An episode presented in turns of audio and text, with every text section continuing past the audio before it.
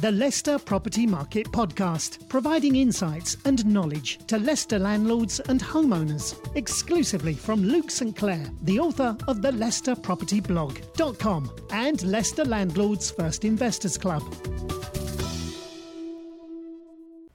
Hi, I'm Luke St Clair from the Leicester Property Blog, and I'm counting down the top 20 streets within the Oadby area. And I've brought you along to street number 8, the Spinney. Located on the David Wilson built Stretton Hall development, this uh, street has a total of four properties.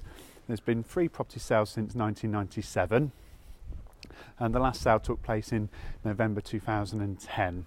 The average value for a property on this street stands at £708,000.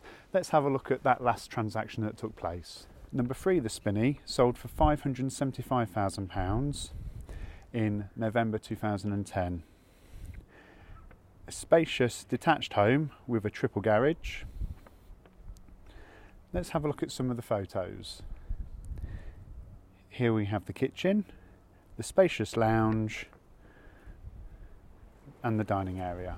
Now, the Spinney is ideal for access to Leicester Grammar, but also the shopping facilities within Oadby where you have the mainstream supermarkets, the Sainsbury's, a Waitrose and an Asda, as well as great shopping facilities along the parade in Oadby. Please keep an eye on the Leicester Property blog as we're counting down to the number one position. Next week we're at street number seven. Let's see if it's your street. For all the latest Leicester property market insights and exclusive Leicester Landlords First Investor Club, head over to the leicesterpropertyblog.com.